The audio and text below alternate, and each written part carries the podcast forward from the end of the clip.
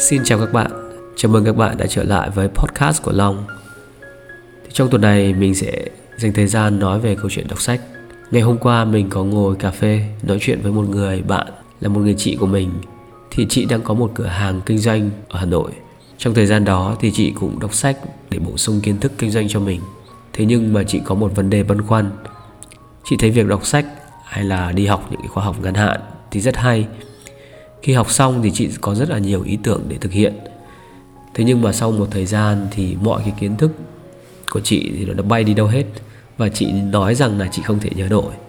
Điều đấy làm cho chị cảm thấy băn khoăn và đôi khi là nghi ngờ chính bản thân mình. Sau đó thì mình có chia sẻ lại cái kinh nghiệm của mình về việc đọc sách cũng như việc học tập. Và cũng tiện đây thì mình xin thu âm và chia sẻ lại cùng các bạn. Những người đang gặp vấn đề tương tự là tại sao mà việc đọc sách của bạn lại không mấy hiệu quả? Đầu tiên phải nói rằng việc đọc sách có hiệu quả hay không thì bắt nguồn từ rất là nhiều các nguyên nhân và chúng ta phải làm rõ xem đâu là nguyên nhân mà mình đang gặp phải. Có một vài vấn đề mà theo mình đó là phổ biến. Ví dụ như là Thứ nhất là việc chưa làm rõ cái mục đích đọc. Trong podcast này mình chỉ xem xét ở góc độ là đọc để phục vụ cho công việc, học tập hay áp dụng vào cuộc sống. Còn trường hợp mà mình đọc để giải trí thì chắc hẳn chúng ta sẽ không có những cái câu hỏi như thế này. Thứ hai đó là việc chọn sách. Việc chọn sách thì vô cùng quan trọng. Thì chúng ta có thể dựa vào hai cái yếu tố. Thứ nhất là chất lượng và thứ hai là mức độ phù hợp.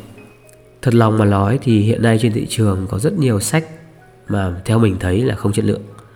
Họ viết hay là dịch rất là ẩu thả và chúng ta cần phải tìm cách loại bỏ các cái đầu sách này ra vì thực sự khi mà mình đọc nó, thậm chí là mình còn có hại.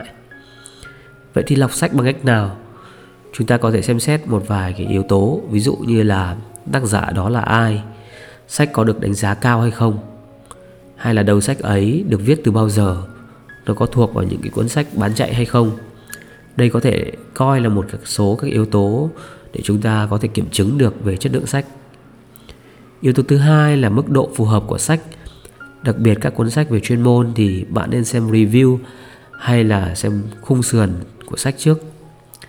Ví dụ như là những cuốn sách mà đòi hỏi kinh nghiệm hay là nền tảng để đọc thì mặc dù là được giới chuyên môn đánh giá cao, nhưng thế rất là khó đối với bạn nếu mà bạn thuộc vào trường hợp mà đang mới vào nghề bạn chưa có kinh nghiệm thì cũng rất khó để mà đọc được mình liên tưởng nó giống như việc bạn học lớp 1 mà bạn chọn sách của lớp 5 ấy, thì việc đọc không hiểu được là chuyện đương nhiên.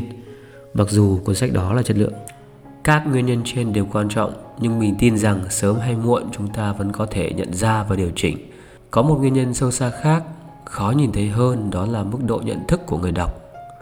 Hay nói cách khác thì, chúng ta phải xem xét xem mình đã đọc đủ sâu hay chưa. Tại Macquarie thì mình được giới thiệu một công cụ gọi là thang đo nhận thức Bloom và theo lý thuyết, kiến thức mà chúng ta học sẽ phân chia ở mức độ nông sâu khác nhau. Và trong quá trình đánh giá việc học của sinh viên, giáo viên sẽ dựa vào một số các tiêu chí để biết được người học đang nhận thức ở mức độ nào. Thang đo nhận thức bloom được bên giáo dục sử dụng rất là phổ biến cho việc đánh giá này. Theo thang đo này thì kiến thức sẽ được chia thành 6 cấp độ khác nhau. Lần lượt sẽ là ghi nhớ, hiểu, áp dụng, phân tích, đánh giá và cuối cùng là sáng tạo mình sẽ phân tích qua từng cấp độ trong thang đo nhận thức này. Ở cấp độ thứ nhất, đó là ghi nhớ. Chúng ta có thể nhớ được thông tin chúng ta đọc hay không. Từng kiến thức này thì rất cơ bản và trong nhiều trường hợp giống như ngày xưa mình đi học thì các thầy cô chỉ yêu cầu như vậy thôi. Mình hay gọi là bạn có học thuộc bài hay không.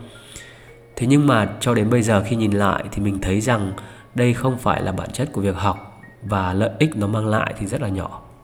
Cấp độ thứ hai là việc hiểu thì lúc này thông tin mới chuyển hóa dần trở thành kiến thức của bạn. Lúc này chúng ta có thể giải thích hay truyền đạt được những gì chúng ta học được cho người khác. Việc bạn giải thích càng ngắn gọn, rõ ràng và dễ hiểu thì càng chứng tỏ bạn hiểu được vấn đề. Ở cấp độ thứ ba đó là việc chúng ta áp dụng kiến thức đó vào thực tế. Đó là cách mà chúng ta sử dụng kiến thức mình đã đọc được để giải quyết vấn đề hay chứng minh các vấn đề khác như thế nào và khi chúng ta đọc được đến mức độ này, thì việc đọc sách của chúng ta mới phát huy hiệu quả của nó một cách rõ ràng. Bản thân mình thấy việc chúng ta đọc sách và đạt được ở mức độ này đã là hiệu quả lắm rồi. Tuy nhiên, chúng ta còn những cấp độ sâu hơn nữa của nhận thức, Đó là ở cấp độ 4 và cấp độ 5 Hai cấp độ này đòi hỏi chúng ta phải phân tích và đánh giá được những gì mình học được. Và điều này thì thường song hành với nhau. Những kiến thức mà chúng ta đọc, Bản thân chúng có những ưu và nhược điểm. Chúng ta cần nhìn nhận được ra điều đó, So sánh với thực tế hay những kiến thức khác. Khi đó, việc áp dụng của chúng ta sẽ mang lại hiệu quả cao hơn. Ở cấp độ cuối cùng của nhận thức, đó là sáng tạo.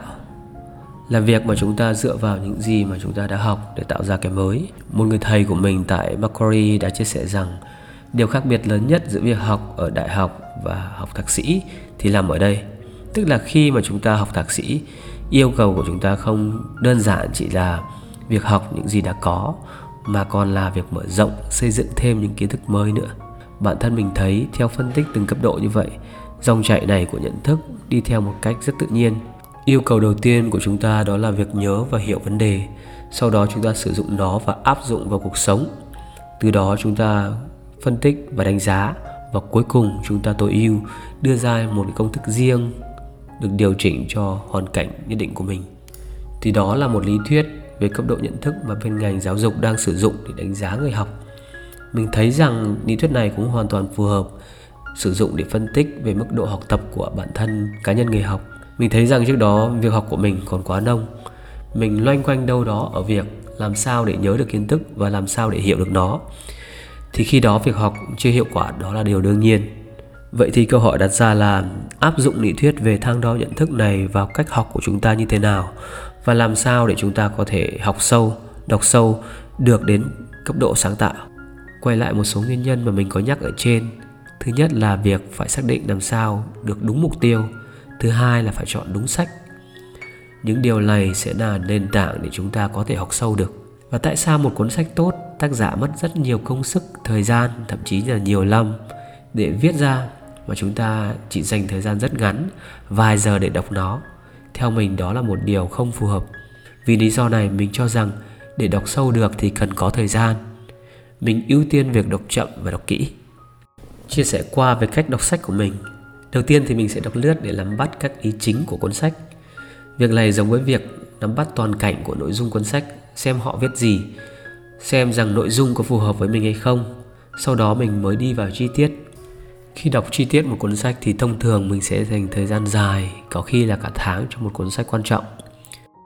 Thời gian đọc mỗi ngày thì mình dành ra không nhiều, chỉ khoảng 30 phút, nhưng mình lại cố gắng duy trì nó đều đặn. Mình thấy rằng cách đọc này giúp mình ngấm nội dung từ từ và nhận ra nhiều ý hay của cuốn sách. Và ngoài ra thì thời gian mà mình nghĩ còn quan trọng hơn cả thời gian đọc đó là khoảng thời gian trong ngày chúng ta suy nghĩ về các ý tưởng trong sách trong một chương sách thì đâu đó chỉ có một vài ý chính quan trọng. Mình sẽ dành thời gian để suy nghĩ về nó, đánh giá và phân tích, liên tưởng đến các ví dụ trong cuộc sống, rồi đặt ra câu hỏi rằng, với cái ý tưởng thú vị như vậy thì làm sao chúng ta có thể áp dụng nó một cách hiệu quả? Và khi đọc sách như vậy thì nó không chỉ mang đến cho mình kiến thức ở tầng nhớ và hiểu, mà mình còn có thời gian để chuyển hóa kiến thức đó về một trạng thái sâu hơn, đó là mindset. Nói cách khác theo một cách từ từ, sách làm thay đổi niềm tin và góc nhìn của mình. Lúc đó thì mình sẽ không phải lo đến chuyện làm sao để nhớ được thông tin nữa, mà kiến thức lúc đó sẽ trở thành lý luận của riêng mình. Và đương nhiên, chúng ta sẽ sử dụng nó một cách rất là tự nhiên, trong điều kiện cần thiết.